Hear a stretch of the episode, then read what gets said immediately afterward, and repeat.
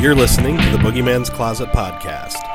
Explicit language and spoilers ahead. You've been warned.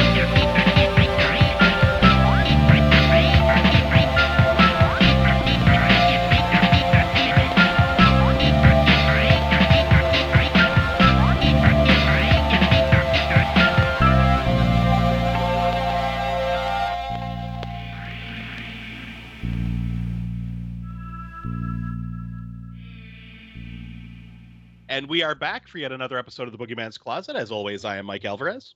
Maurice Killiver. Susie Hunt. And we have a guest joining us today. Charlus Bandicus, I summon thee, Robert Papatus. Serve me, your master. Damn it. I have been trying that for like 35 years and I've yet to get little puppet minions. Hi, everybody. It's Mike.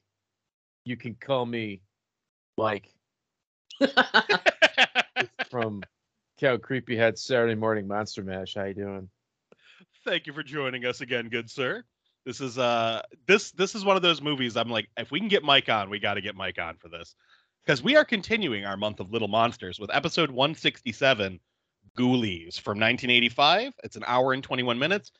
Directed by, I'm sure I'm going to butcher his name, but Luca, is that Berkovi, Bercovici? I don't know. Uh, he, did, Bercovici.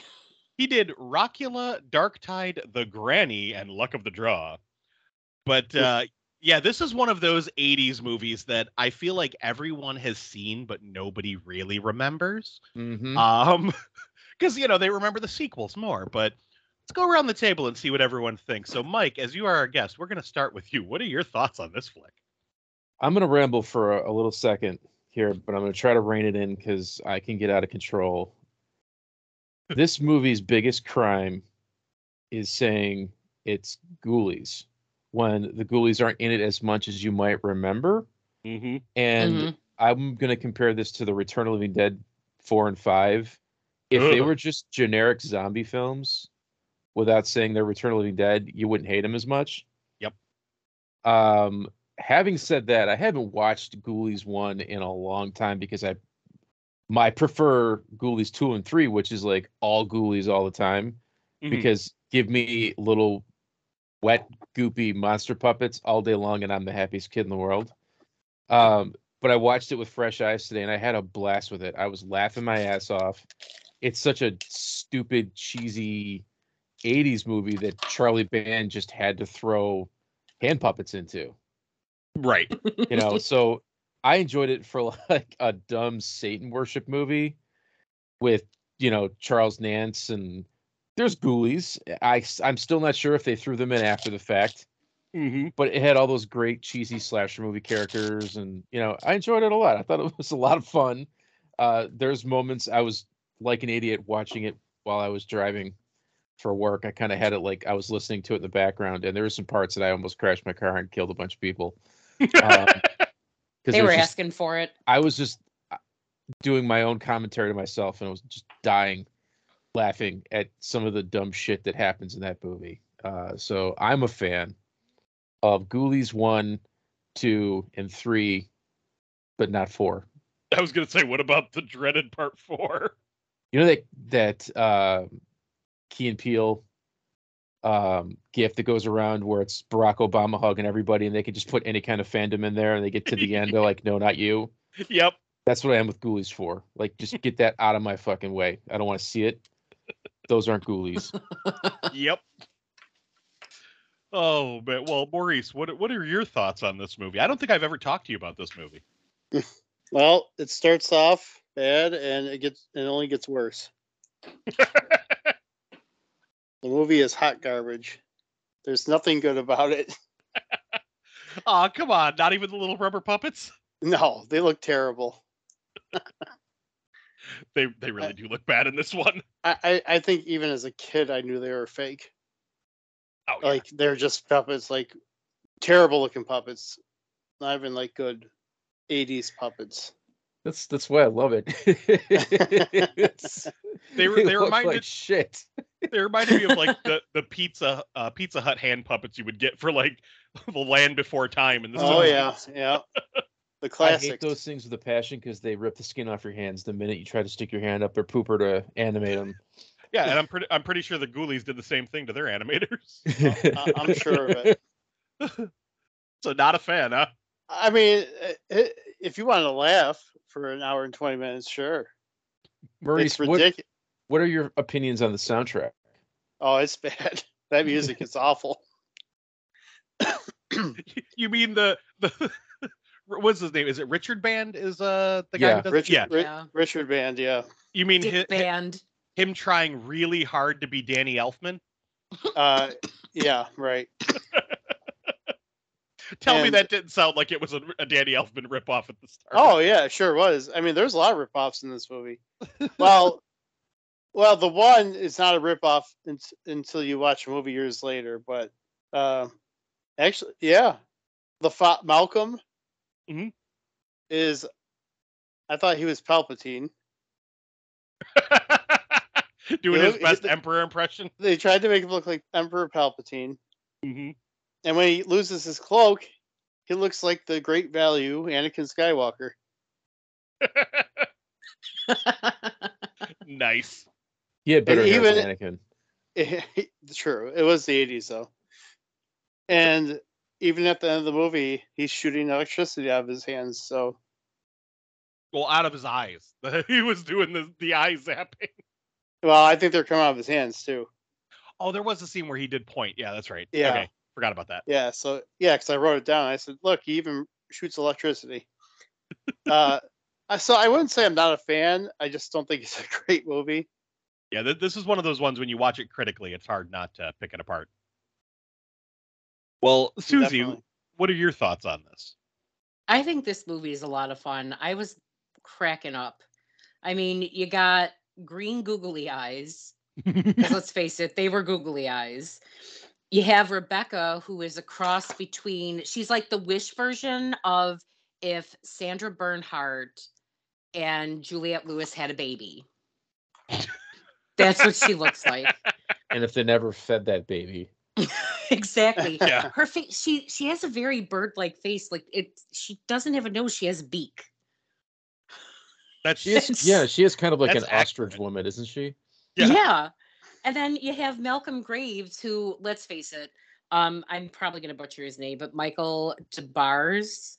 Mhm. He looks like Evan Peters in about 50 years. Why? Why? Why would you do that? Why would you do that to Evan Peters?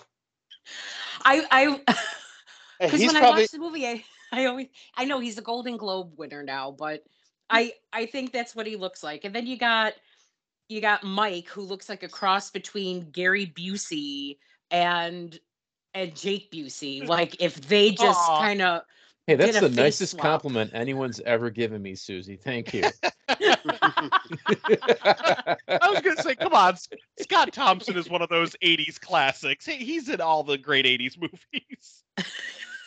he he is he is. And then you got you got Dick with his little wiper glasses, and he looks like a cross between Morrissey and and if Morrissey ate meat. Fez.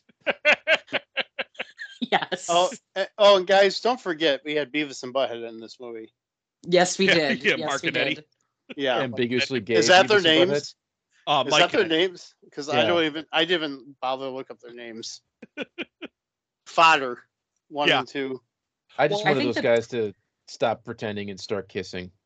Oh yeah, yeah. The tension was palpable. I I have a few comments on on on their uh, their relationship a little later, but but no, the the uh, the characters in this technically none of them are fodder because No. you know the the ending kind of washes that all away Does it though?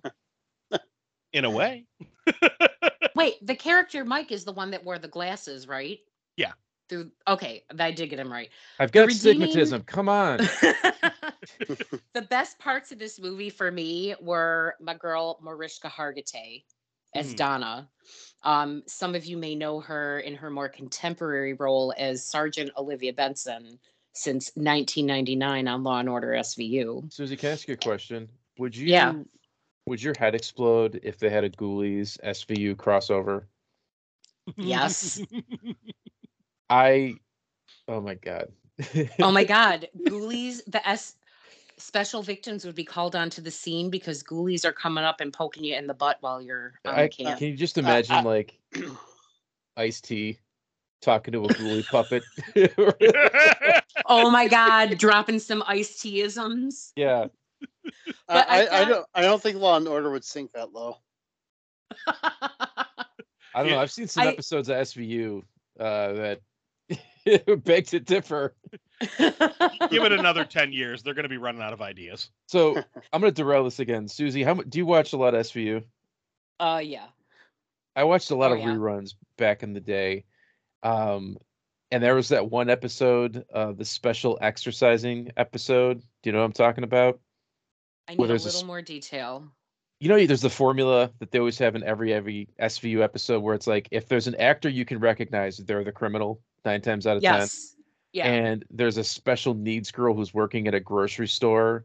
Yes, and- I remember that episode. The second you said the special needs girl at the grocery store. Yes. and she's ha- she does special exercising with her manager who's like a character actor yeah.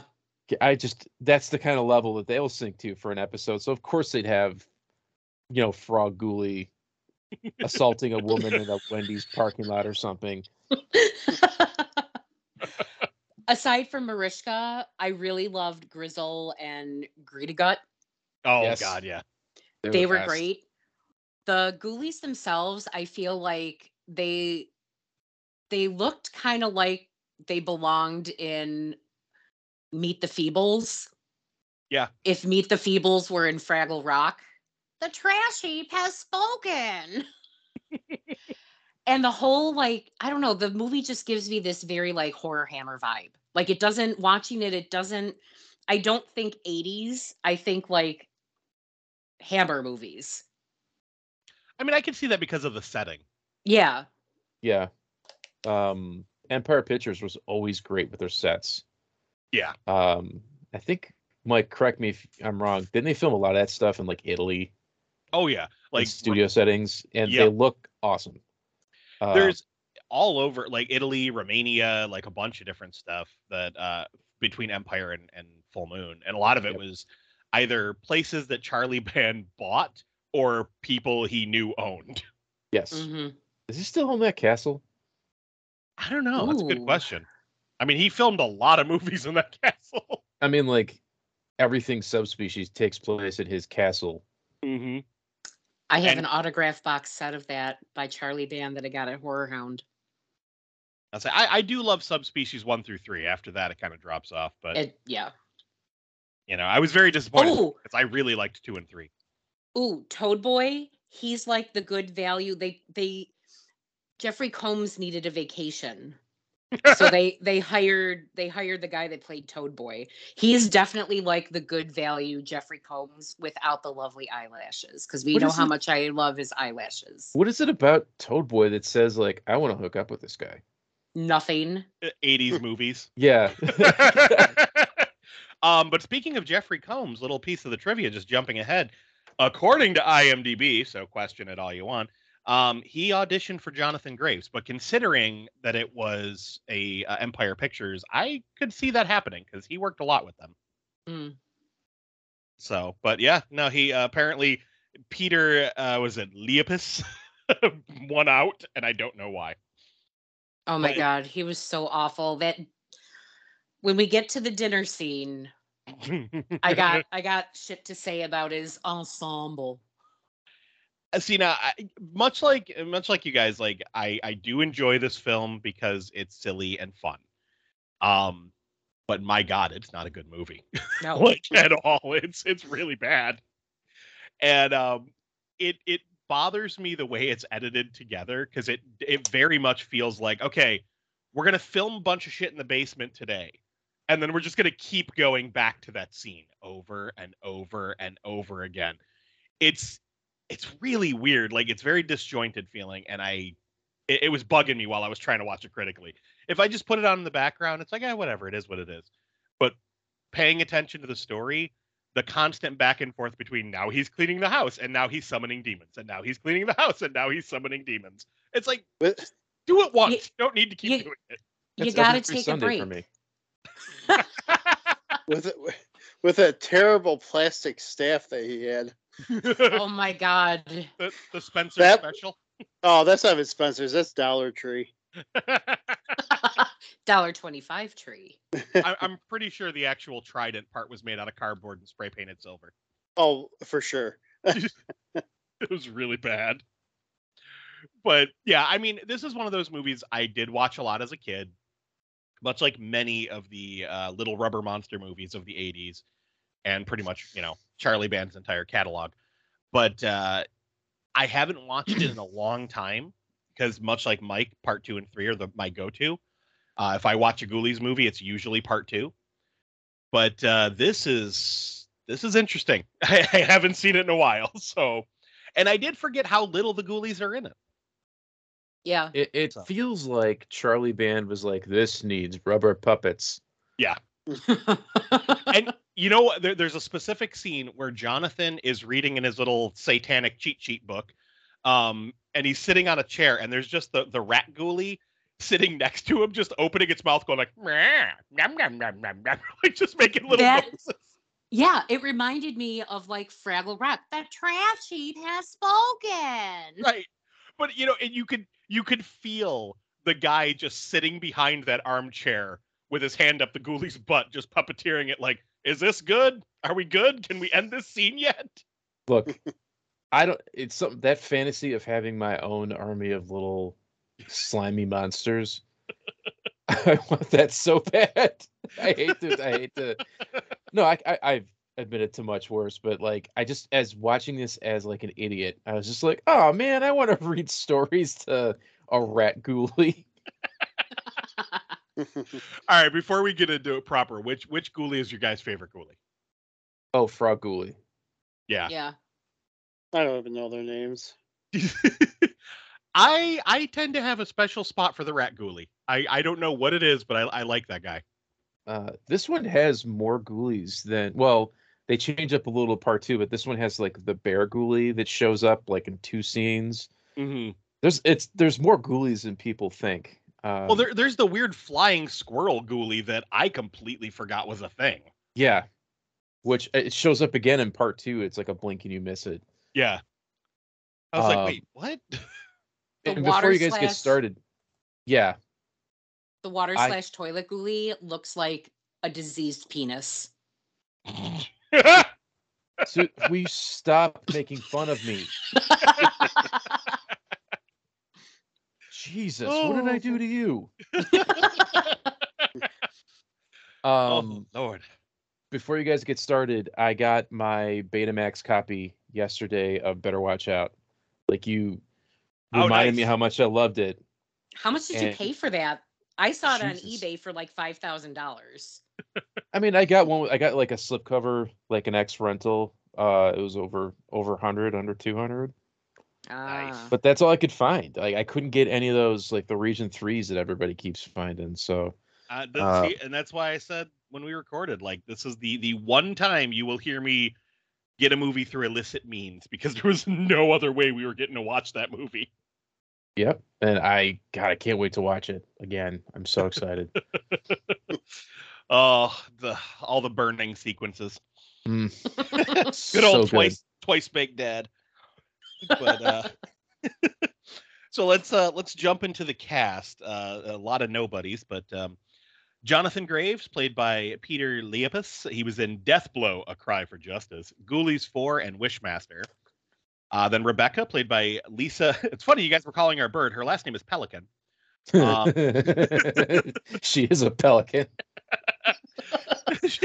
she was in Alfred Hitchcock Presents, uh, Lionheart, Return to the Blue Lagoon, and Murder She Wrote. So we did get one. Uh, Malcolm Graves, played by Michael Des Barres. He was in Elf, Waxwork 2, Lost in Time, which I will get the Waxworks movies on here one one year, even if I have to pick them for a birthday pick. Double Um, feature. Yeah, right. Uh, Batman the Animated Series, Under Siege, Seinfeld, and Dead Like Me. Then we have Wolfgang, played by Jack Nance. He was in Eraserhead, Dune, Johnny Dangerously, Blue Velvet, The Blob, Twin Peaks, and Lost Highway. So he's in a lot of good stuff. Uh, Daddy wants to fuck. man, I haven't watched Blue Velvet in so long. But uh, I think that would qualify for Boogeyman's Closet. I, you know, actually, yeah, I, I feel like it would fit. I mean, you I got also think Dennis Rockula Hopper. would too. Oh, Rockula. Rockula was actually on the list before. Um, that was I want to say it was either during the the musicals or when we did vampires. I can't remember which, but it was on there. Um, let's see. Uh, Mike is played by Scott Thomson, who we would know from Police Academy one, one, three, and four. Uh, he was one of the the two like knuckleheads that followed around Lassard or not Lassard. Um, oh my God, why can't I think of the the asshole, the villain in those movies? Damn it, you guys? You guys know who Yeah. I'm talking about. The, the, Yeah, the, yeah, ass, yeah, the yeah. asshole leading can't- the police academy. I'm thinking Lassard now too because you said it. right, I can't think of his damn name. Um, but then he was also in Johnny Dangerously, RoboCop, Twister, and True Blood. Suke. Um, It's okay. I just finished the. I we just finished that series on Sunday. I can't not say Sookie when I when I see or hear True Blood. I Suke. I know. All I'm gonna say, and this show has been off the air for like eight nine years. I started out, and I'm sorry, Jessica. I don't. We you and I have not talked extensively about this show. but I started out like, oh, Sookie's Sookie's a nice, you know, hometown girl, and then she got annoying, and then by the last two seasons, I'm like, you are a dumb, a real dumb bitch. See, I know nothing about it other than the name. Like like We I said. also, eh, okay, no, I know you've told me. yeah. Shane and I also had a conversation while watching it because there's like fairy sex with a human, and then Mhm. they have babies. He's like, if a fairy ever came up to me, and I was like, really, even though we're married? And he's like, electricity in the finger. I was like, all right, well, if uh, Eric Northman ever, he's like, go ahead. I can't hold a candle to that fine specimen of a man. You know, it's funny you mentioned that, Susie. I got in trouble the exact same way for uh True Blood. Like the first season, Anna Paquin like takes her her clothes off and like frolics through a cemetery or something. Yeah. and I was at like a, a party with some of my wife's friends, and it was like all the husbands are on one side and all the, the wives are on the other, and they just it casually came up like somebody was like, you know, Anna Paquin took her clothes off, and I just was like, oh yeah, and I got in like deep deep shit because my wife was listening and she was like, oh yeah, what? We had a really good laugh about it though. Like I did not get offended. yeah. I mean, we're the type of couple where if I don't tell him I hate him, at least, well, now we're down to like once every other day, you know something's wrong. Oh yeah. I think you got to give your wife a pass for a Skarsgård. Oh, God, yes. You can't get mad. I think that Joe Burrow looks like a Skarsgård too. I mean, I would say it depends on the Skarsgård. Um, That's a good trap to you know lay for somebody like I'll give you a pass for a Skarsgård. Stellan and it ends up being Skarsgård. the. I was gonna say it ends up being the dad. I was No. gonna say because you know Alexander Skarsgård and the one that was on Vikings. yeah I, feel I don't like know if anyone's watched Vikings, but I haven't watched it, but I, I know what you're talking about. Like, I, I, I feel like that's the Skarsgård most people would uh would go for. So is it just like a whole family of like tall, blonde, Nordic, big wienered people? yes.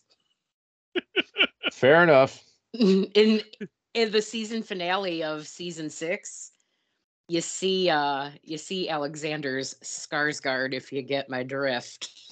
Boing. But anyway, I totally derailed this. I'm sorry. Now back to the credits.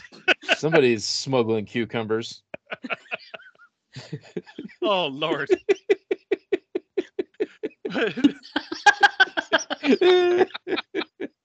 so how on, did Mike, we end up talking about Viking Dick in a Ghoulies movie? like, because Scott Thomson was in an episode of True Blood. that was like a weird six degrees of Kevin Bacon there. But anyway, Ooh, Alexander Skarsgård bacon. so we have Mark, aka Toad Boy, played by Ralph Seymour. Uh, he was in Just Before Dawn, which is one of those movies I've tried to get on here a couple of times. Uh, It's one of those weird, uh, like late '70s, I think, slasher movies where it's kind of boring right up until the last 10 minutes of the movie, and then you're just like, "What the fuck just happened?" Very much like Sleepaway Camp, where it's like, "Okay, yeah, this is just a kind of a every other slasher movie ever made," and then you get that ending, and you're like, "Wait, what?" And you're scarred Or for life. More like Deliverance, yeah, to be yeah. honest. Yeah, it, it does definitely have a deliverance feel to it, but that that ending sequence you know, when I got to that, I was like, what the fuck? But he was also in Meatballs 2, Pee Wee's Big Adventure, The Relic, and ER. Uh, Donna, played by Mar- uh, Mariska Hargitay, uh, she was in Freddy's Nightmares, Seinfeld, ER, and Law and Order. Dick, played by Keith Joe Dick. I love the fact that he's playing Dick and his last name is Dick. Um, Amazing Stories, Leonard Part Six. If you guys remember that Cosby movie. Oh, Uh, yeah, right. Blades of Glory and Cop Out. Uh, then Eddie, played by David Dayan, he was in Against All Odds and Just This. That's all the, all he was in. Then Robin, played by Shireen Catherine, uh, she was in Girls Just Want to Have Fun.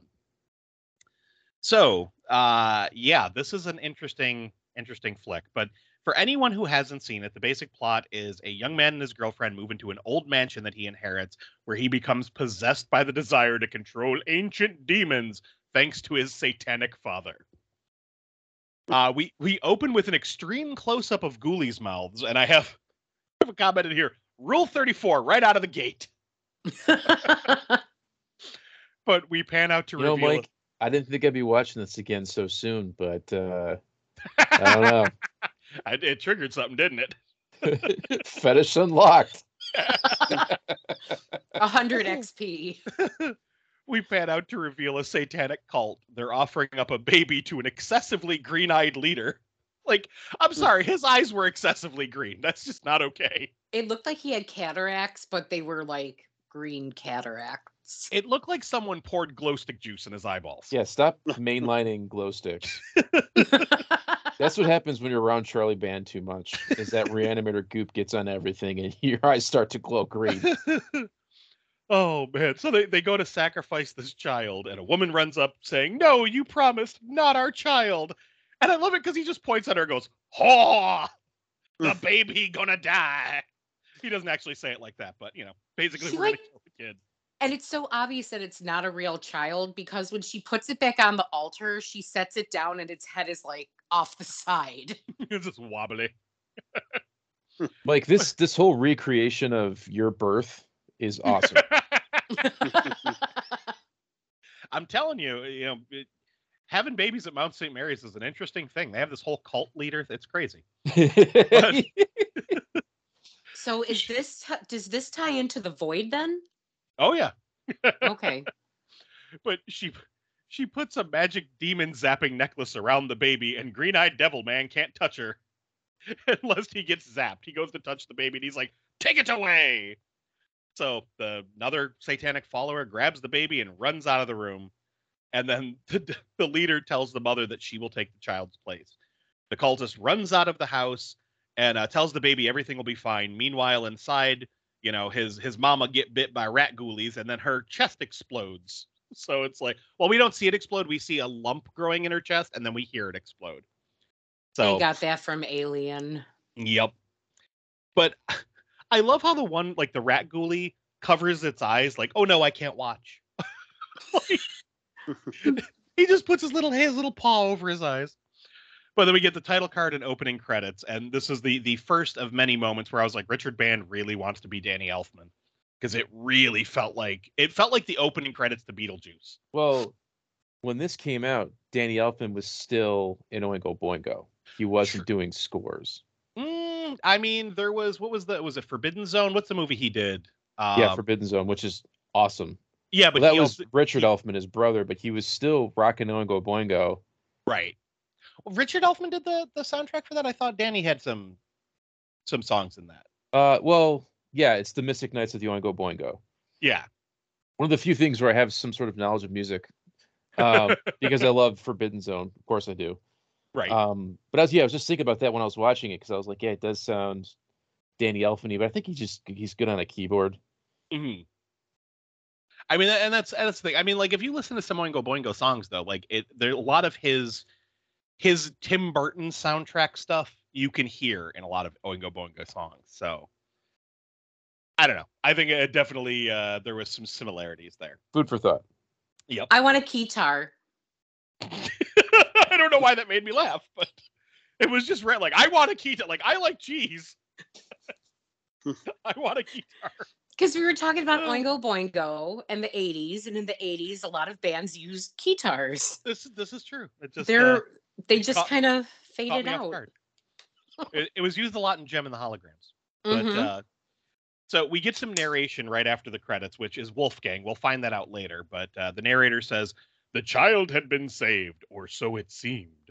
And I vowed that he would never know the evil from whence he was spawned.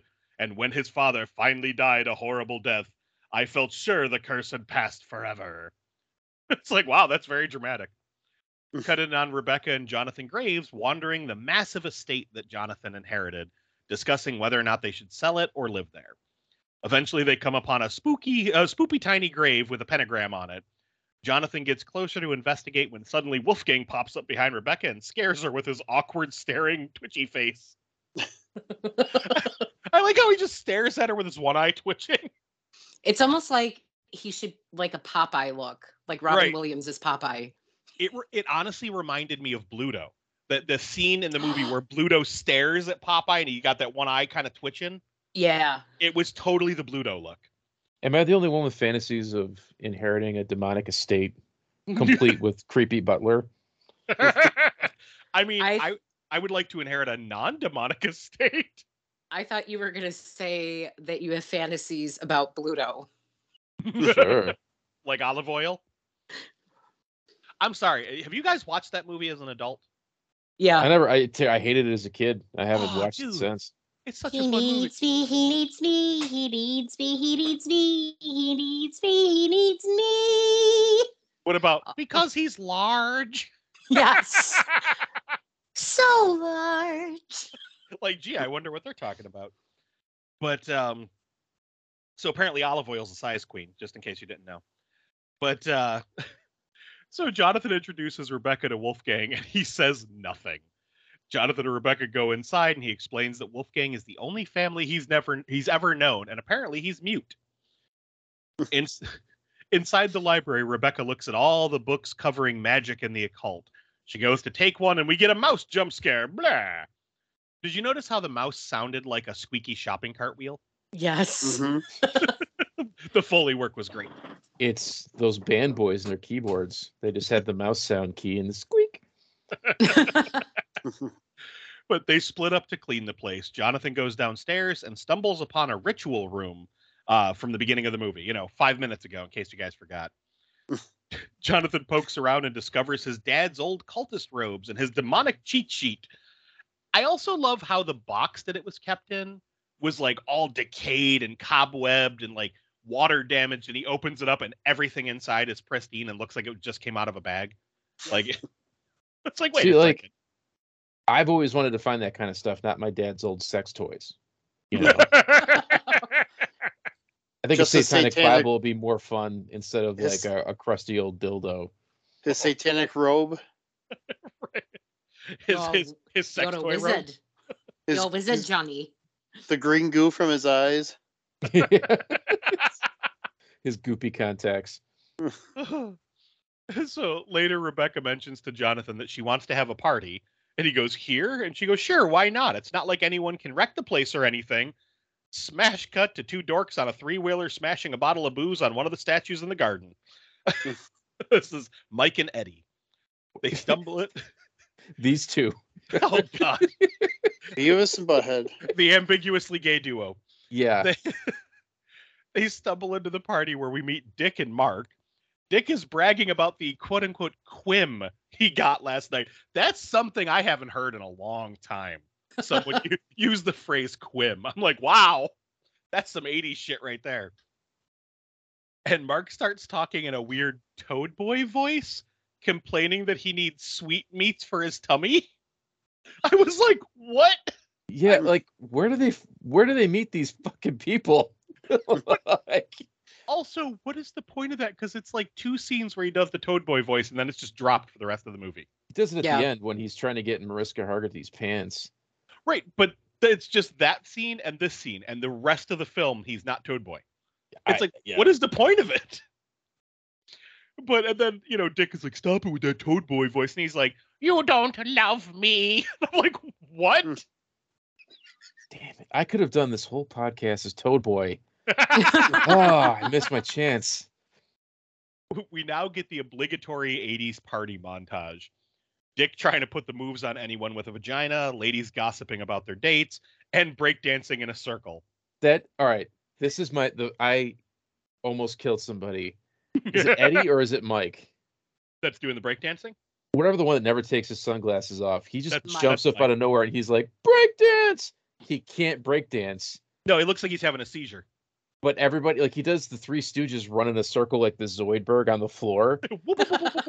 and everybody cheers him on because they don't know what to do. But I love that all the drugs fall out of his pocket. yes. When he does, he tries to do a handstand like twice and everything. and then he collapses. He's like, I think I hurt my head. And Eddie's like, Oh, I thought you were really injured this time. Oh, No, he, he's just dumb. yeah. But after everyone clears out, we're left with Jonathan, Rebecca, Mike, Eddie, Dick, Mark, Robin, and Donna, all trying to decide what to do.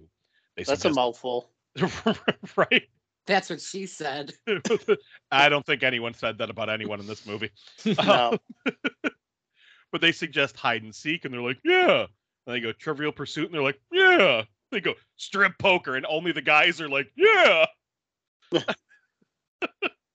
I love how how Dick is just holding on to one condom and looking at the group like, who's gonna get Dick's dick tonight? Like he's just he's like holding it up like eeny meeny miny mo. It's creepy. That's how you you have the sex. hold it up and somebody sees it and they go, "Oh yeah." he, he has a condom. I guess we can do the sexes now. Oh my god. But Jonathan looks down at his dad's demon notebook and decides, hey, let's do a ritual for plot reasons. so down in the ritual room they go and to, to do some spooky magic and summon demons. I- I, I haven't been to a ton of parties. Like I, I'm not the coolest guy in the world. Shocker. uh, is that something that happens in parties? I have No. never been to a, a demon summoning party. No. You know, like you're dancing, you're doing the break dancing. You know, Tiffany's on, whatever you guys are dancing to, and then somebody's like, "Hey, let's summon Satan." Is that just something? I I have been to uh, parties where people do stupid shit like dive into bushes. Um, Strasberg can tell you more about that one. But uh, I don't think I've ever even been to a party with like an Ouija board or anything. no, not, and same. So, yeah, no, never been to a satanic party. I mean, I, I've never been to a party with people. I, I think one of my my favorite uh, parties back when when Josh first moved to uh, Chili in Rochester. Um, there was one in particular where me and uh, our friend Sean got very drunk and decided we were going to go look for Narnia. So we walked around checking all the closets until Josh asked, "What are you doing?" And we're like, "Looking for Narnia. Narnia has hangers." And then we walked away. Wasn't there a story about cat eating a piece of cat poop? No, it, no, no. We were daring Sean to eat cat poop. And, And he, he- was like, ew, no, there's litter on it. Yes.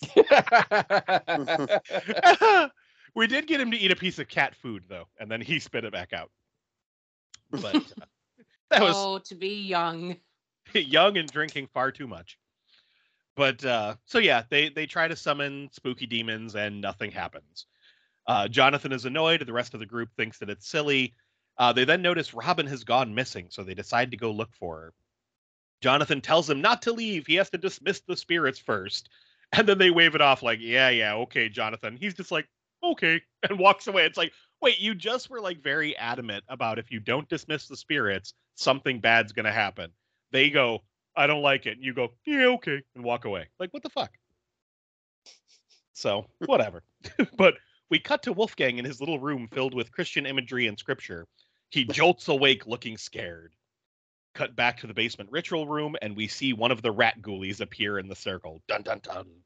So, cut to Mike and Eddie looking for Robin in, in a random room with a creepy fucking clown doll sitting in the rocking chair in the corner. Oh my god. That's not going to be coming back later at all. I no lie, this scene as a kid scared the shit out of me. And this is one of those examples of when I saw it watching it for the show, I immediately got that rush of fear and tension because I was like, "Oh shit, this is the part that creeped me out, isn't it?" like it it it it freaked me out again this time because they, Wait, they that, this scene or later on when it actually starts to move? no that scene I, I thought was dumb. this scene in particular because it's like they laugh it off and they check the closet, and then the clown suddenly falls out of the closet on top of them. You know, they jump, they laugh it off, and Eddie looks back in the corner, and we just see the rocking chair rocking back and forth, and the clown doll is gone. And he's like, um, wasn't that just over there? And then Mike drops the clown and he's like, uh, we gotta go. they just walk out of the room.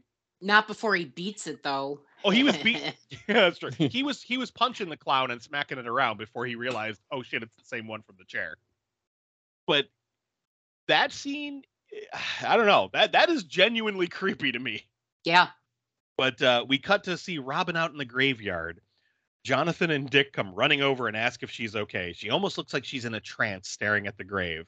And then she's like, "Oh, I'm fine." And Dick is like, "You know, it'll fix that up or fix you up right away, my Dick." he just takes the condom out and stares at her until she gets the hint. Oh my god. Oh my god. It's like that episode of Scooby Doo.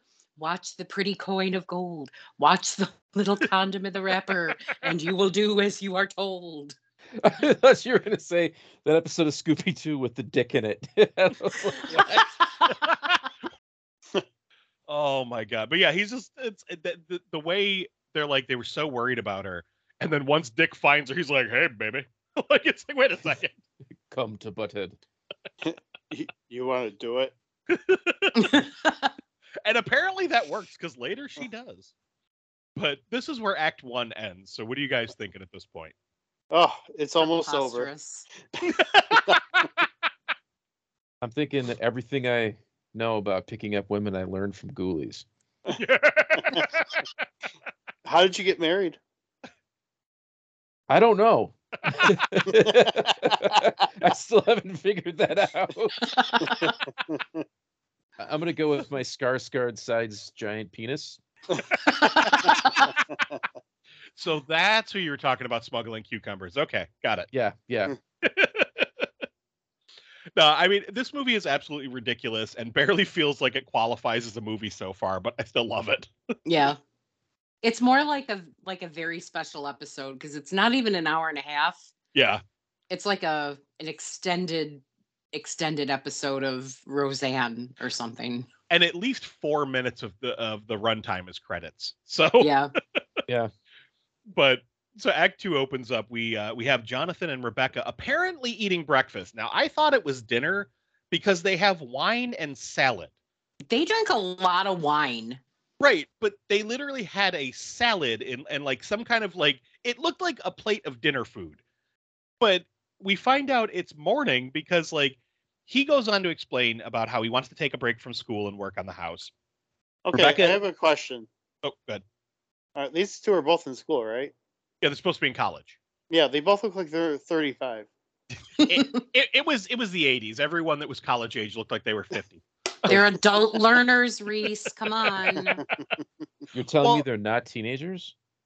Well, remember in the 80s, you went to high school until you were 38, and then you went to college until you were 72, and then you retired. Uh, okay.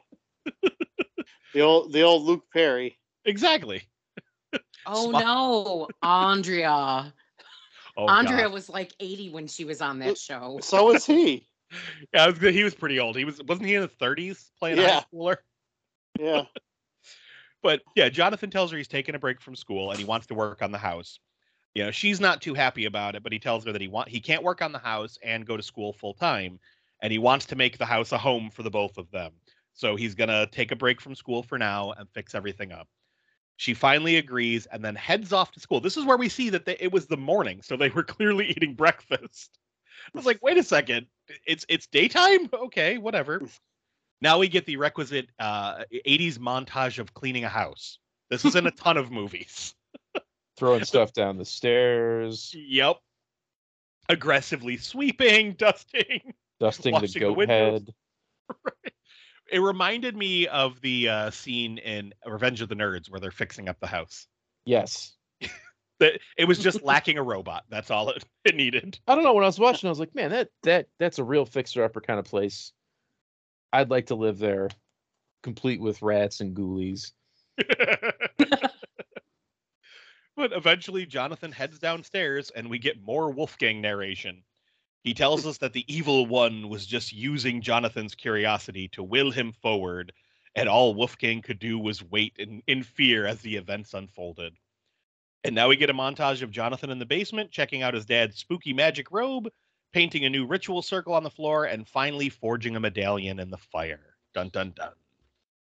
I like how he forges it too. Like he's literally just holding it with tongs and then touches the scorching hot metal with like a pocket knife.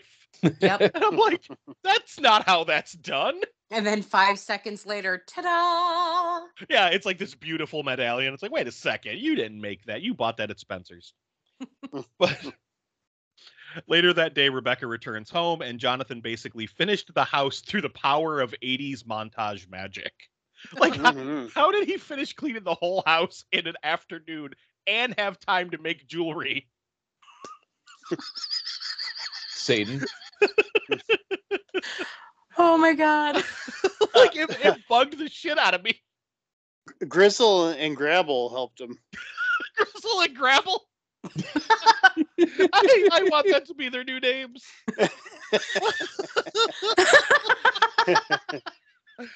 Oh, shit. Ooh, but he gives her the medallion, telling her that it's a powerful talisman and it will protect her. For, uh, it will protect her, and he makes her promise to never take it off. That night, Jonathan is standing in the dark by the spooky grave, shivering. Rebecca comes running out to him to tell him dinner's ready, but he tells her he's not eating. She tells him that he looks like shit, and he goes, "I'm fasting." She gets- I love you too, babe. right, exactly. she gets annoyed and tells him to do whatever he wants and walks away. Cut to Jonathan in his dad's cult robes while wielding a fucking trident and standing by the by the Oh. fountain in a garden. Is that what we're calling it? Yeah, it's it's totally a trident. like that's the th- the three prong staff. So he's standing in the in the fo- uh, standing in the garden by the fountain, telling some statue what for and summoning water demons. the water bubbles and fogs, and Jonathan gets a gets a flash of excessively green eyes, and I was like, "Uh oh, his daddy's taking over." And then we get the infamous toilet ghoulie popping up out of the water. You mean the Haven't- diseased penis? Man, every time I take a shit, I have to try, and it never works. You're hoping he's gonna jump up and bite your bum? Yeah, I just you know I need a friend. Teresa is doesn't want pets in the house because she doesn't want hair on the furniture. Frog Ghoulie is a perfect compromise. True, he's Just saying. hypoallergenic too. Yeah, But like, so he pops up out of the water. The rat ghoulie pops up out of the dirt. The cat ghoulie is just chilling in a tree, going meow. and then we get, okay, what is the other ghoulie that's like stuck in the spider webs? Is it the flying squirrel? Is it I a don't know. bear? Is it a were bunny? Like, what the fuck is it? it there's like a furry one that Yeah. pops up another scene. I think that's the one. It looks like mini Grizzlor. It does. it's really weird. But Jonathan welcomes them into the world and tells them that he's their master, that they can roam the grounds, but are to remain hidden to anyone except him and must be obedient at all times.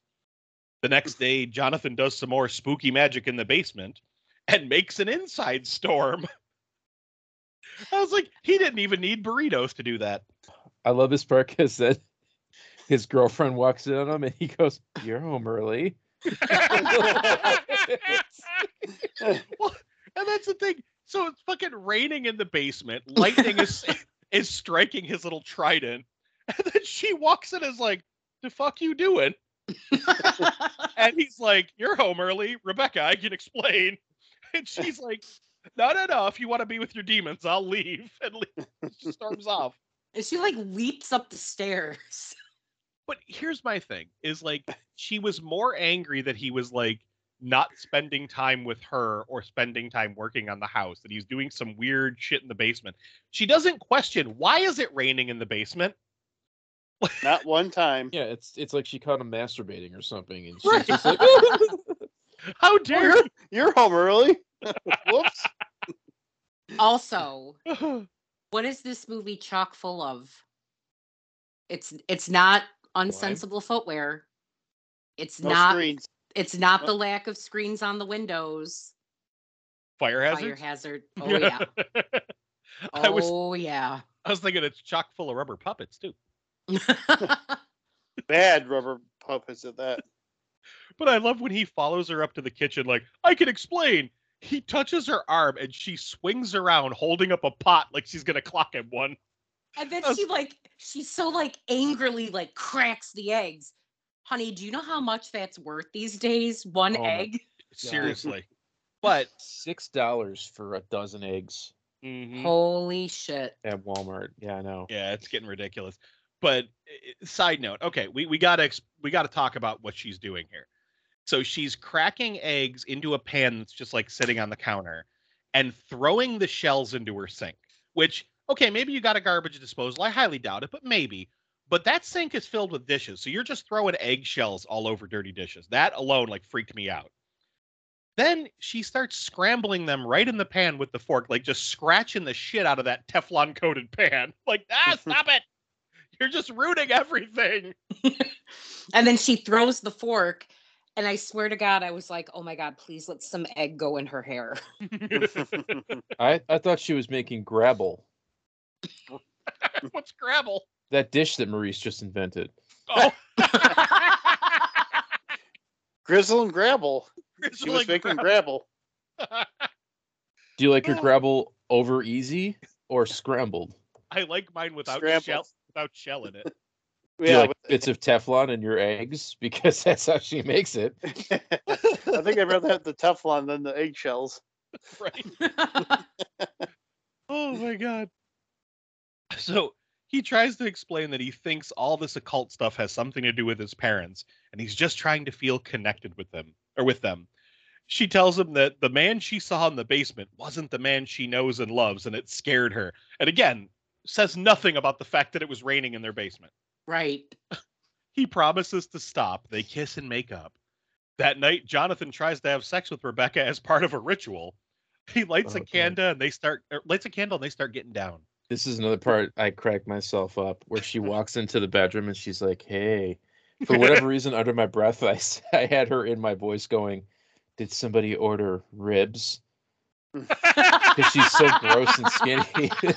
Like, that's what popped into my head, and I couldn't stop laughing. Ribs with a side of pelvis. But I love it. She hops in bed and starts like, you know, getting down with him. And Rat Ghoulie just hops up on the bed to watch for a second before, before hiding under the bed where there's a glowing magic circle. Hey, if you've got cats, you know what it's like.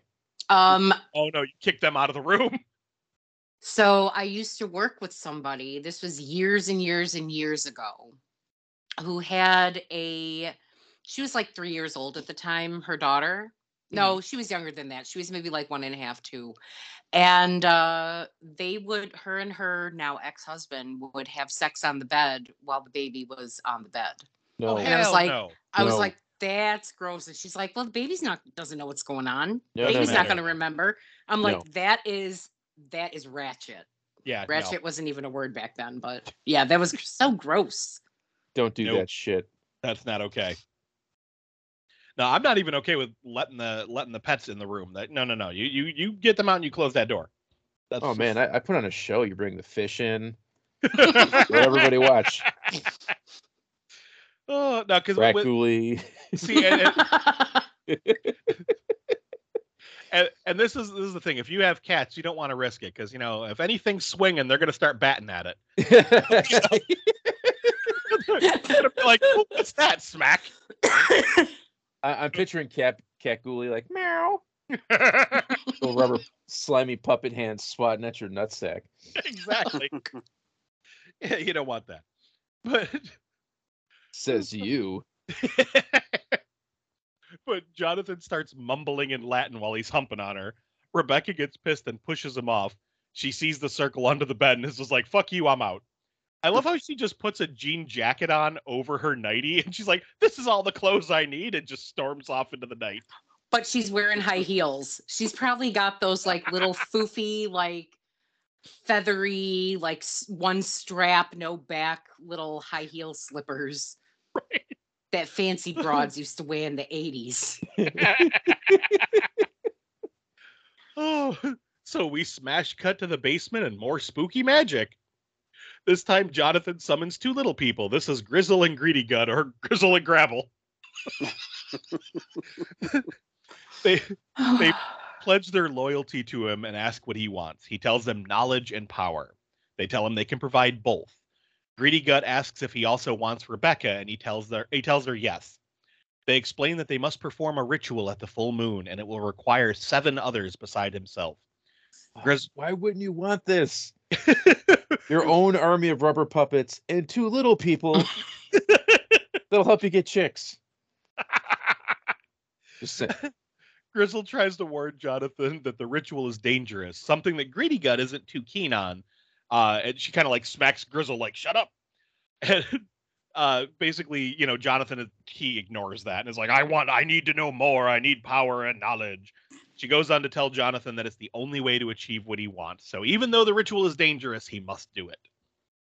So cut to Jonathan reading to a rat ghoulie. this is the scene I was talking about, where he's just like reading with his sunglasses on. And the rat ghoulie's like, meh, meh, meh, meh, like making little noises. I just picture him like, I will not eat green eggs and ham. Sam, Sam, I am. Rat go like, meh, meh, again. More. But I love it. There's a knock at the door. Jonathan walks over with his sunglasses, and in my head, all I can hear is, I wear my sunglasses at night. I just start- Right, yes. exactly. That's what Shane said too, as he was watching uh, some DC cartoon on the computer. So I got to watch this on the big TV. Woohoo. So you got to see all the cracks in the puppets. Yep. But he goes to answer the door, and it's Rebecca. She tells him that she loves him and she wants him to run away with her, far away from the house. he tells her, no, never, and removes his sunglasses to reveal his excessively green eyes. Rebecca freaks out and he tells her it's a sign of power. She rips off her medallion and tells him it's over, that she's leaving him. She walks out, she goes to walk out, passes Gristle and Greedigut, who she doesn't even see, like there's just two little people standing in the hallway. she just walks right past them. Because once again, people in 80s movies do not have any peripheral vision whatsoever. They then use their magic and uh, basically make her stop. So, you know, she get little spooky mind powers. And then in a flat monotone voice, she apologizes to Jonathan and tells him she loves him. Jonathan smiles. This is where Act Two ends. What do you guys think? Redonkulous. This is some wacky shit. I want little people as minions. Oh my! And they they were definitely like they had like they were Vern Troyer sized little people. Well, they right. were they were very little people. I want little people as minions. I don't want goth leprechauns. Okay, you keep those fuckers off of my Facebook feed. They're scary. That joke will pay off later. Don't worry. well, uh, the funny thing is, I, I I did tell her about it as you saw because she commented on your. Yeah. I saw that she put a thing on my Facebook, and I was like, either she got the joke or I'm in deep shit. Let's see what it is.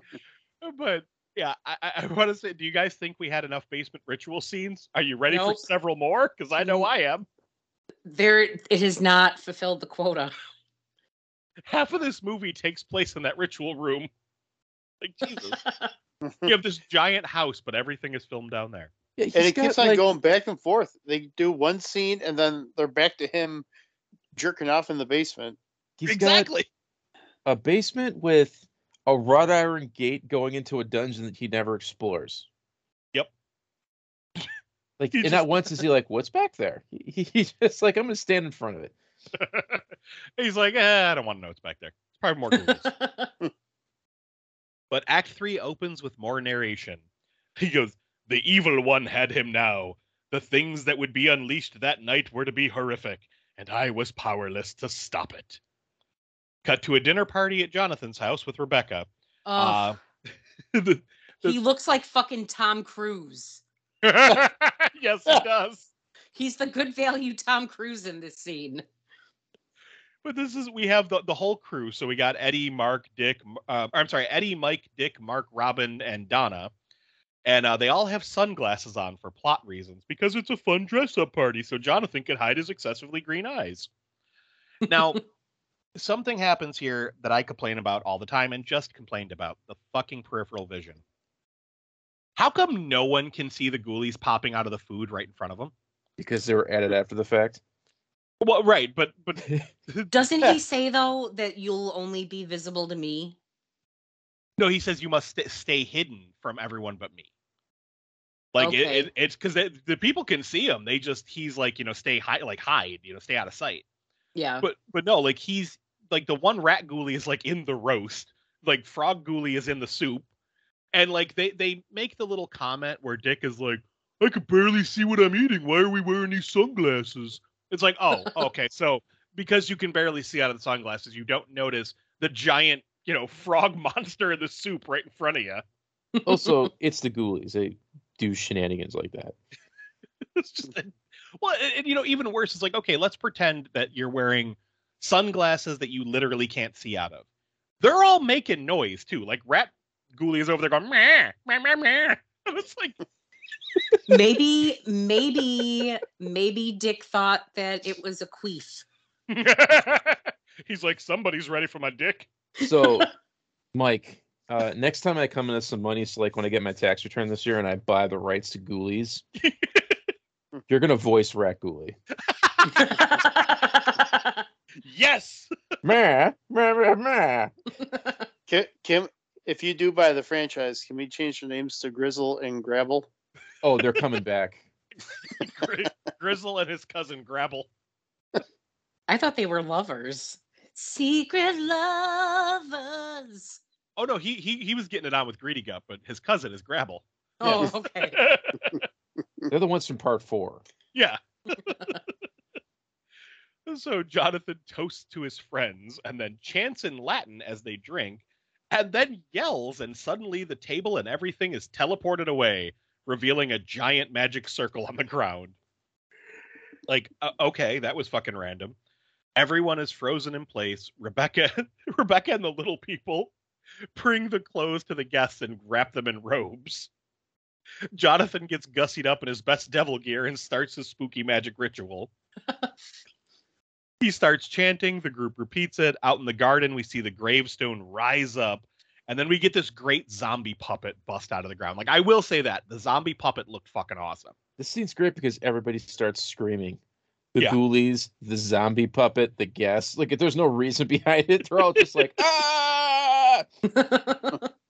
And then back in the garden, we see zombie Malcolm rising from his grave. They finish chanting, and then bam, everything returns to normal around the dinner table. Jonathan tells them that he and Rebecca are going to bed early and they're free to spend the night. The house is theirs. I like how Mike whips his sunglasses off to reveal more sunglasses. yeah. He's like got sunglasses on under his sunglasses. But zombie Malcolm walks the grounds. And I like that that weird hand thing he was doing. Like he, he reminded me of Ozzy Osbourne, like coming out, you know, on stage. Mm. Sharon! exactly. He goes and he finds some of the ghoulies and tells them that their true master has returned, and tonight they will do his bidding. Now we see what the guests are all up to. Robin and Dick are in the bedroom, and Robin trying to get some of Dick's dick. Mark and Donna are out in the garden looking around, and Mike and Eddie are getting drunk and high, you know, because they need to before they fuck. And getting as close as humanly possible Oops. to each other. Wait, what was that? I missed that. What would you say, Mike? Oh, they they're constantly like an inch apart, like from each other's faces. Oh yeah, like they're definitely gonna kiss. Every time the camera cuts away, they were kissing. Yeah. But Mark and Donna sit down by the fountain in the garden. He tickles her and ends up, or she ends up dropping her bracelet in the fountain. He reaches in to get it, and instead he gets a fistful of goo. Why am I covered with goo? Suddenly, the the little frog gremlin ghoulie, or gremlin, yeah, sorry, the little frog ghoulie pops out and grabs his face like it just latches on and i love it because he starts swinging around and it's clearly he just has like a piece of rubber attached to him Yeah. so he's freaking out and then of course the other one jumps out and grabs donna so they get killed mike and eddie hear the screaming and think donna's a screamer like i, I love that because they're like they, they mistake her screams of terror for screams of passion because you know they've never been laid Right? Back in the bedroom with Robin and Dick, we see old Dicky boy is all done and dehydrated, so he goes to get some water and tells her, I'll be back. Uh, you know, he's gonna die.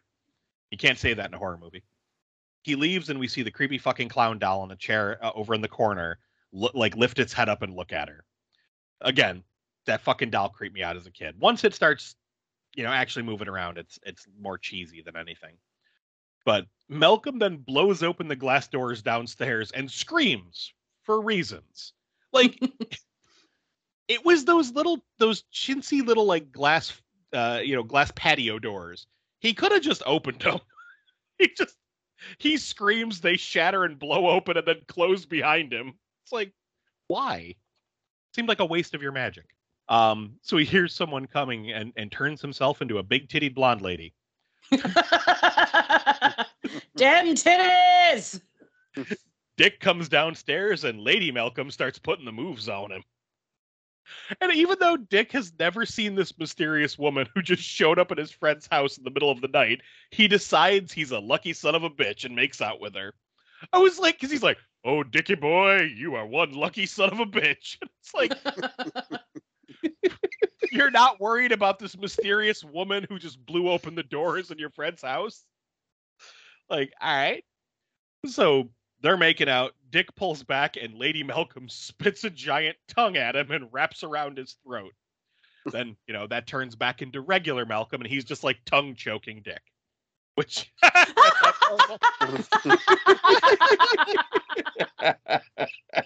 Did you? oh, that rolls did off you? the tongue. I totally did not mean that, and it's Oh. fantastic. Oh my God, that should be our new our new phrase. Tongue Tongue catching, Tongue tongue choking Dick. dick. and it was like the tongue was like squeezing into his throat, so he just started like bleeding out of his neck. It's like, all right. But back back to Eddie and Mike. Mike needs Yeah, he's he's got the sharp tongue. apparently. But back to Eddie and Mike. Mike needs matches for his joint and tells Eddie, "I'll be back," and off he goes to to you know his doom. Jonathan breaks the spell on Rebecca by putting the medallion back on her, and he apologizes for do- for doing things the way he did, but tells her it's the only way. She passes out and goes back, and he goes back to his spooky magic mode. Cut to Mike looking for matches. He hears grumbling and looks around to see a little person run by the door. he pokes his head out of the room and gets hit with a giant bat and knocked the fuck out. I'm sorry, this scene is so Three Stooges. He just pokes his head out the door like, "Hmm," and then gets clobbered. Oh, I loved it. So Grizzel and Grabble drag him out to the garden. They steal his coat and grab a ghoulie. Now, this cracked me up because they just drag him out to the garden arguing. They take his coat off, and then Grizzel's like, "Oh, I hate these little things." And they just grab a rat ghoulie with the coat. So this uh, we get a little backstory here where where Grizzel tells uh or Greedigut is telling Grizzel that Malcolm is and always will be their master. Grizzel doesn't want to serve him, but Greedigut tells him to be quiet or he'll burn them both. I was like, gee, I wonder if this is going to come into play. Cut to Eddie going off to look for Mike. He sees what he thinks is Mike smoking a joint and goes up to him like, hey man, don't bogart the weed. Mike turns around to reveal it's actually two little people in a trench coat with a ghoulie. I hate when that They pull- happens. That's so Scooby Doo. They pull the Scooby Doo. I love it though because they turn around and Grizzel's just like blah and throws the ghoulie at him. Reminds me of my first blind date. oh man! So the rat ghoulie eats his face. So bye bye Eddie. Back to Robin in bed. She wakes up to ghoulies in bed with her, screams, and then calmly walks to the door. I I I love this. Like she sees the rat ghoulie in bed, and she's like ah, then jumps up and she's like okay, and just kind of walks to the door. I've had worse. Yeah, well, she just she slept with Dick, so she definitely had worse. but she opens the door and then bam there's the clown standing in the hallway and then he slowly like walks over to her and then starts fucking choke slamming her against the wall. Like it's so calm and collected. Like she backs up as the clown just walks toward her with hands outstretched. And as soon as she slides down the wall he grabs her by the neck and just starts fucking throttling her. And then for no reason he starts transforming into like a ripoff of the creature from the black lagoon. Like why? Yeah, that It's sort of a bigger ghoulie. Why didn't she run? It the, the transformation sequence took like a good minute. Like it was like the howling all over again. Like I'm pretty sure that transformation is still happening. But- Because it looked cool. It was just random. it honestly didn't look that cool either. I think the clown looked cooler. But you know, so weird creature ripoff kills her. Back in the basement, Malcolm is calling out to the ghoulies and to the corpses, telling them to come to him. We now get a montage of ghoulies and corpses around the house. We, we get a ghoulie playing a piano, the infamous ghoulie in the toilet scene, and corpses doing the inchworm toward the basement. It's- it's Come to me, weird my montage. children. That's totally how that guy got the job. like I was I was crying laughing. I had to pause it because we just we see freaking Robin like crawl out from under the bed. She died by the wall, but now she's under the bed for some reason. We see Dick just laying there with his arms behind his back, just inchworming on his face, just like merp, merp, sliding toward. And then freaking um oh god, was it Donna? One of them almost falls down the stairs. Like they're inching toward the stairs and it looks like they were about to fall. It was ridiculous. But back in uh, back to Rebecca in the bedroom. She wakes up and sees Jonathan in a trance. She bolts out of the room and sees Robin's cor- corpse inchworming her way to the basement and screams like a fucking air raid siren. Like, what the hell was up with that scream? It was like, "Wah." like it was like that's not a scream. But Jonathan snaps out of it and runs to find her. Her medallion starts to glow. She tears it off and throws it. Just then, some jewel- some ghoulies jump out and scare her. Jonathan runs and she says, "Why, Jonathan? Why?" Before falling down the stairs and breaking her neck in the most ridiculous fucking fall. Jonathan, It really was. it's so what because like she's inching closer and closer to the edge. We get the weird flying squirrel gremlin like wee, and she's like, "Oh no!" It just falls down the stairs. Oh, Sorry, my when you God. went wee. that got me. Oh, Jonathan freaks out and brings her corpse to the basement, where he finds his dead friends in robes around a magic circle. Jonathan looks around confused as to what the hell is happening, and then out comes Zombie Dad with his villain speech. He tells he tells Jonathan that he needed him to resurrect him. You know, you know, in case you weren't paying attention and couldn't follow up to that point. Jonathan was supposed to be sacrificed 25 years ago, so that man is supposed to be playing a 25 year old, just in case. Yeah. Well, see, this the movie is so bad that they have to keep on reminding you what's going on because you're probably not paying attention. exactly. but he goes, you, you should have been sacrificed 25 years ago. And he's like, and, and so I could have your youth. And he's like, now I, I will fulfill that. then they have their shitty wizard duel where Malcolm is clearly much more powerful than Jonathan. Um, he resurrects Rebecca and tries to trick Jonathan to distract him, but Grizzel and Greedigut tell him it's a trick. Malcolm tells them they'll burn for this later, and he flings Jonathan against the wall with spooky mind magic. Eventually, Zombie Dad is like, "Kiss me, let me drain the li- the life from your lips." And like, when he said that, all I thought of was when Angelina Jolie kissed her brother on the red carpet. I just have a note. This is a little too Sweet Home Alabama for my tastes. like this is a little creepy. Suddenly, the the trident harpoons Zombie Malcolm in the back, and Wolfgang shows up like, "You will not have the boy's life." Yeah. Like, Why does he sound like Skeletor? it was very much like he had his arms raised up in the air with his robe flowing behind him. Oh my god, I was cracking up. Skeletor memes are like the best. some of my favorite memes ever. Oh hell yeah! but now Wolfgang teleports in close to Malcolm, and they're like "fuck magic" and just start choking each other.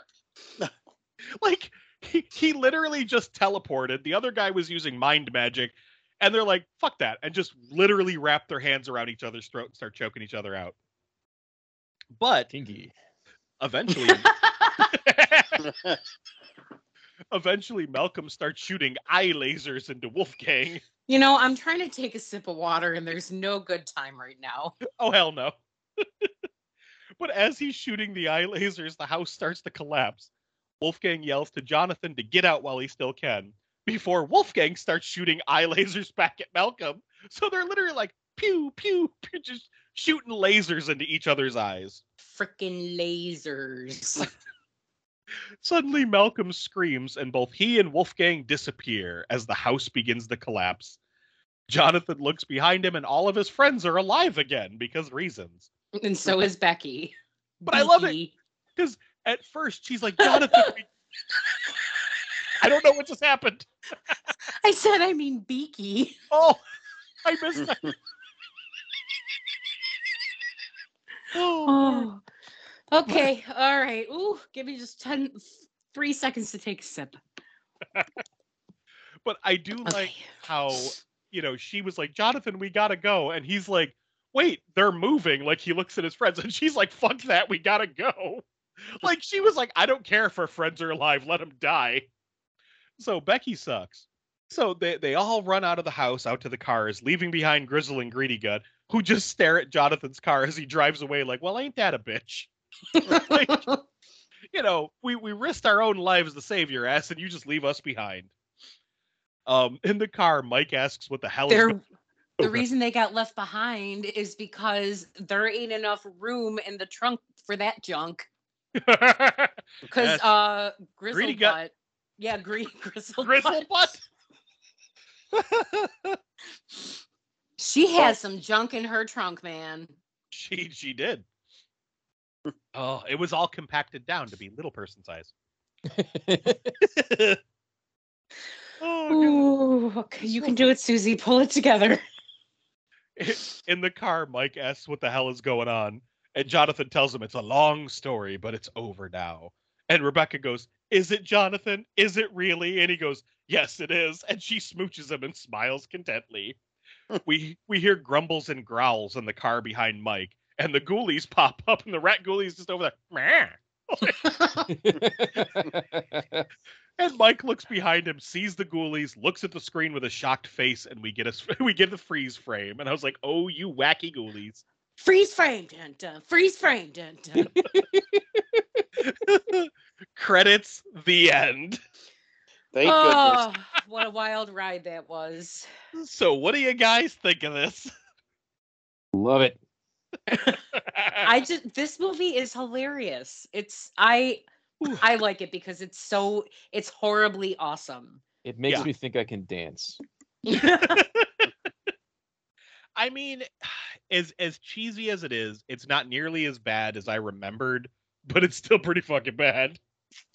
like, No, it's pretty fucking bad. like it's it's definitely not the worst thing we've seen on this show, but but it's not good.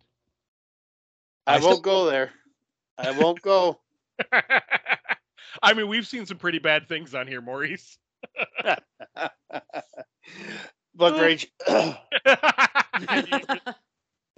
oh man I, I don't know i uh, where I, I would still rate black christmas uh the or whatever yeah the 2019 black christmas i still rate that as my my least favorite thing we've covered um but we've had some doozies i mean we we covered texas chainsaw 4 Ugh. that's a hard watch we covered the strangers which we all unanimously hated yeah. so I discovered that Kim Henkel, who was like the producer for Texas Chainsaw Next Generation, Mhm. attempted to make a sequel to that oh yeah that got shit canned. So he just released it as some sort of like urban cannibals movie and like didn't put Leatherface in it. yep I gotta watch it. i've never seen it but i i have i have heard about this Tell me where it's streaming, or do you Oh. need to get it through illicit means like Better I'll- Watch Out? I'll look for it tonight. Um, it's apparently really bad. It's probably on Tubi. If it's not on Tubi, No, it's just not. no kidding. I, I love the shock in Maurice's voice. I've watched like probably 25 movies this year so far, and like 90% of them have been unwatchable dog shit. Uh, and the worst thing I've seen was a documentary about the All American Massacre, which is uh, Tobe Hooper's son tried to make a uh, chop top movie essentially. Oh yeah, I never saw that. and it's the worst documentary ever because as they're making it, they can't get anybody to talk to them because the movie sucks essentially. That's why it's never come out. Mm. But they try to get Bill Moseley, he won't talk to him. They try to get uh, Tobe Hooper's son, it's like Christopher Hooper or something. He doesn't want to give him the time of day. They try to get Buckethead, who's in it. He won't do it. So it's like you're 45 minutes into this movie. It's only an hour and 10 minutes long. And they're like, we can't find the movie and nobody will talk to us. And they just proceed to talk to Felissa Rose to fill time. you're What's the, like, you're, what is this? It's just waste of time. oh, you just posted that on your Facebook. Yeah. And I was like, that looks interesting. Don't, don't. If you've never heard of this movie, and you're interested about the the legend of All American Massacre, go ahead. You'll be filled in on it. But the, no mysteries are solved. Nothing is discovered, and nobody talks to him Little jinkies. except That's for so- Felissa Rose, who will talk to anybody for five bucks. Apparently, oh man, yeah. No, I, I haven't. I definitely have not seen that. Um, le- one last little thought I, I, wanted to comment on this. Uh, I don't know. I know, Mike, you have seen the uh, NECA Puppet Master toys, obviously, because we've talked about them extensively on Creepy Head when they yeah, came where the out. ghoulies?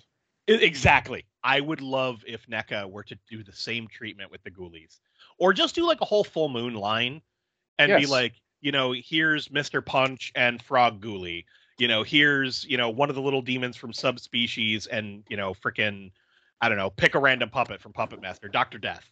You know, I would love that. I would. I would continually buy those. Evil do Bong. make- Uh, replicas from Trick or Treat Studios. If you want like one to one scale rubber ghoulies, Oh. um, if you kind of want to like hide them around the bedroom, if it's you know fun time with your wife, I would.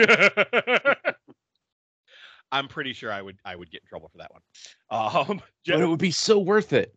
Jess puts up with a lot, but I think that would be a bridge too far. Ghoulies jokes. Ghoulies, in, Ghoulies in the bedroom. oh, but so there, there's not a ton of trivia for this, but uh, a few things is originally it was planned to be in 3D and actually began production in 3D, where the audience would have to take uh, take their glasses on and off every time Jonathan put his glasses on. Um, they decided that that was way too much, and they just went back to 2D. That So, that makes a lot of sense yeah, now that you watch it and ex- explain that plot point. all the glasses coming on and off. So I just thought you said they went back to tooting. Like To- to tooting? Tooting. Like toot toot? oh man so uh critters you know that we're going to be covering next uh ha- has has a scene where the critter comes out of the toilet and that's an homage to this film Good. so yep Did you Uh, guys know that Ghoulies was actually produced in 1982, and that Steven Spielberg got the idea for Gremlins from watching Ghoulies? That's not true. I was No. waiting for the Gremlins reference. i mean earlier in the film i actually or in the recording i accidentally called them gremlins at one point but yeah there are a lot of uh, a lot of people who who com- compare the two apparently the Ghoulies this- are better. oh man, I'm sorry. Well, apparently this did start off in 1983 as a project called Beasties. Uh, it was going to be directed by Charles Band with creature effects by Stan Winston of all people. Now, granted, uh, keep in mind, early 80s, Stan Winston was doing stuff, but he hadn't become the powerhouse he later became. Um, and keep in mind that Charlie Band will do and say anything. oh yeah, oh he's he's a salesman. So, but Um, uh, and a hill I'll die on. I forgot to mention this. I like Hmm. Ghoulies more than I like Gremlins. Really, I Hmm. like this franchise more. mm, I can't follow you there. But You know, uh, like some people like a nice steak, some people like a nice piece of shit. Just saying. Um, now I'm sure we've all heard about the controversy around the trailer for this film back in the 80s. Do you guys have you guys heard about this? No. no. No. The the scene of the ghoulie popping out of the toilet bowl, which was literally filmed for the trailer. Like they they stuck it in after the fact. It was one of those Okay. things where like we need a hook for this. Well, that scared the crap out of a bunch of kids because this was remember back in the 80s they didn't care about playing r-rated trailers like on primetime television so you'd be watching elf and then you'd get you know coming this fall and you'd get the trailer for some shit like this um Literally. Right. But apparently that scared the hell out of a lot of kids who then started refusing to use the bathroom. So like mothers groups, which you know they were filled, the '80s was filled with this. Mothers groups got together and tried to boycott the movie. Oh, Which, Tipper um, Gore. which probably built the Legend of Ghoulies to what Oh. it is today. Guarantee you it helped them. Guaranteed. If you're a um a VHS collector, I am. One of the most sought after pieces of video store rental memorabilia is there's an inflatable toilet with the frog ghoulie as a video store promotional material. Oh, Um, that's amazing. it's not that rare, but everybody wants it because it's the fucking frog ghoulie coming out of the toilet. That's pretty Right. cool. that's friggin' awesome. And up till recently, you could go to fullmoon.com and he sold little resin uh, frog ghoulie toilet combos as like a $40 gift. That's cool. I was You know, saying, so if you've got somebody in your life that likes ghoulies, you don't know what to get them for Christmas, trickortreatstudios.com has life-size ghoulie replicas. Teresa, who never listens, maybe. how much of those? How much do those cost? Oh, they're way more than she would spend on me for a gift. I just wanted to be a smart ass and put it out there. Oh, I was just curious for my own collection. I was like, are they like Like- a couple hundred or? Yeah, I think it's like 200. Ah, It's okay. it's up there with like their replica Chucky dolls. gotcha. It's on my list of things that like maybe I'll get one day, like a race car bed.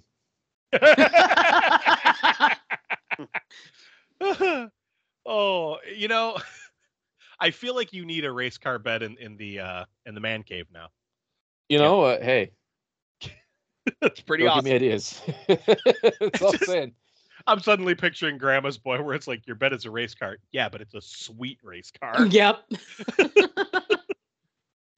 So now this is one of those things where I, I love catching on IMDb where there's conflicting trivia.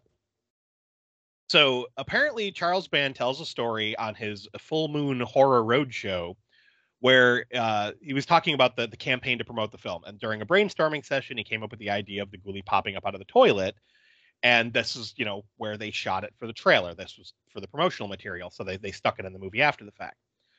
Now, according to Charles Band's 2012 audio commentary for the British 88 film's Blu ray of Puppet Master 2, he says that someone else came up with the idea for the ghoulie popping out of the to- out of the toilet, and that he thought it was a bad idea at first. So there's two very conflicting pieces of trivia. Hmm. But either way, both you know state that it was filmed for promotional material. Um, and then last but not least, that the original concept for the film was much different than the final product. Originally, the film was going to be about a kid moving into his grandfather's house, uh, and he finds out that the inspiration for his grandfather's stories are all living in the house and trying to kill him. So basically, it was an old man telling his his grandson these crazy stories about monsters, and it turns out that the monsters were living in the house. Um, Fox greenlit the film for tw- with a 12 million budget, and along the way, the film was dropped, and the script was heavily rewritten to appeal to teenagers. So, we got the movie we got, but uh, in the yeah. end? so before we get into social media and all that jazz, do you guys have any final thoughts on this wacky rubber monster movie? it's Uh, a good it- it's a good time. yeah, it's 80 minutes. Like, what else do you have to do? Spend time with your loved ones, pay your bills, Work. work. Yeah, I mean, to be fair, I watched this at work, so you know. drive safely. Give me a break. Well, for those of you not following us on social media, we are the Boogeyman's Closet on both Facebook and Instagram. Maurice handles our Twitter. What is that, good sir? At Boogeyman's the. Thank you very much. Uh, we also have a Patreon, three dollars a month for all of our unedited episodes, as well as an exclusive episode every month. Um, the higher tiers get you stuff like birthday pics, uh, art in the mail, things like that. Uh, we are also part of the Rad Pantheon network. Uh, so check out radpantheon.com and Rad Pantheon on all the socials for other podcasts like this, and a lot of artists and musicians doing rad stuff. Uh, one of those podcasts is one that Mike heads up. So I'm going to toss it over to you, Mike, for any plugs you may want to give. Count Creepyhead's Saturday Morning Monster Mash, where three adult men talk about buttholes way too much. It's creepy with a K. I wasn't expecting the buttholes comment. Tune in to this week's episode where Mike is given, I don't know, two dozen compliments, and they're awesome. That was that was unexpected and hilarious. And if you want to know what we're talking about with goth leprechauns, tune in to Count Creepyhead and have a yuck. Indeed. So, for anyone who wants to watch our next episode before we cover it, as mentioned earlier, it's going to be episode 168 Critters from 1986. So, uh, I, I, I love my little rubber monster movies, not so much Critters. But uh, we'll, we'll talk more about that next week. Um, so, Mike, thank you for joining us once again. It's always a pleasure, good sir. I'm honored. Thank you for letting me come on, guys. Oh, anytime, man. But all right, guys. So I guess we're gonna wrap it up here. So as always, this is Mike saying goodbye. Goodbye. Bye. Bye.